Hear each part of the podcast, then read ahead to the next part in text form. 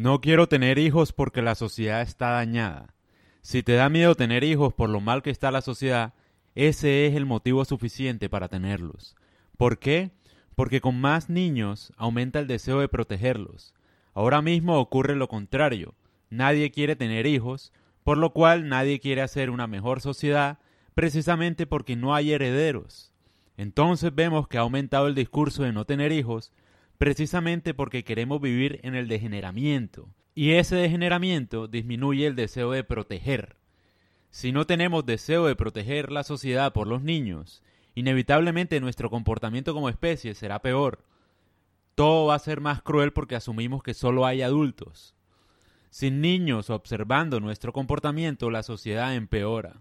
Cuando los niños observan, aumenta nuestro deseo de protegerlos y de hacer una mejor sociedad.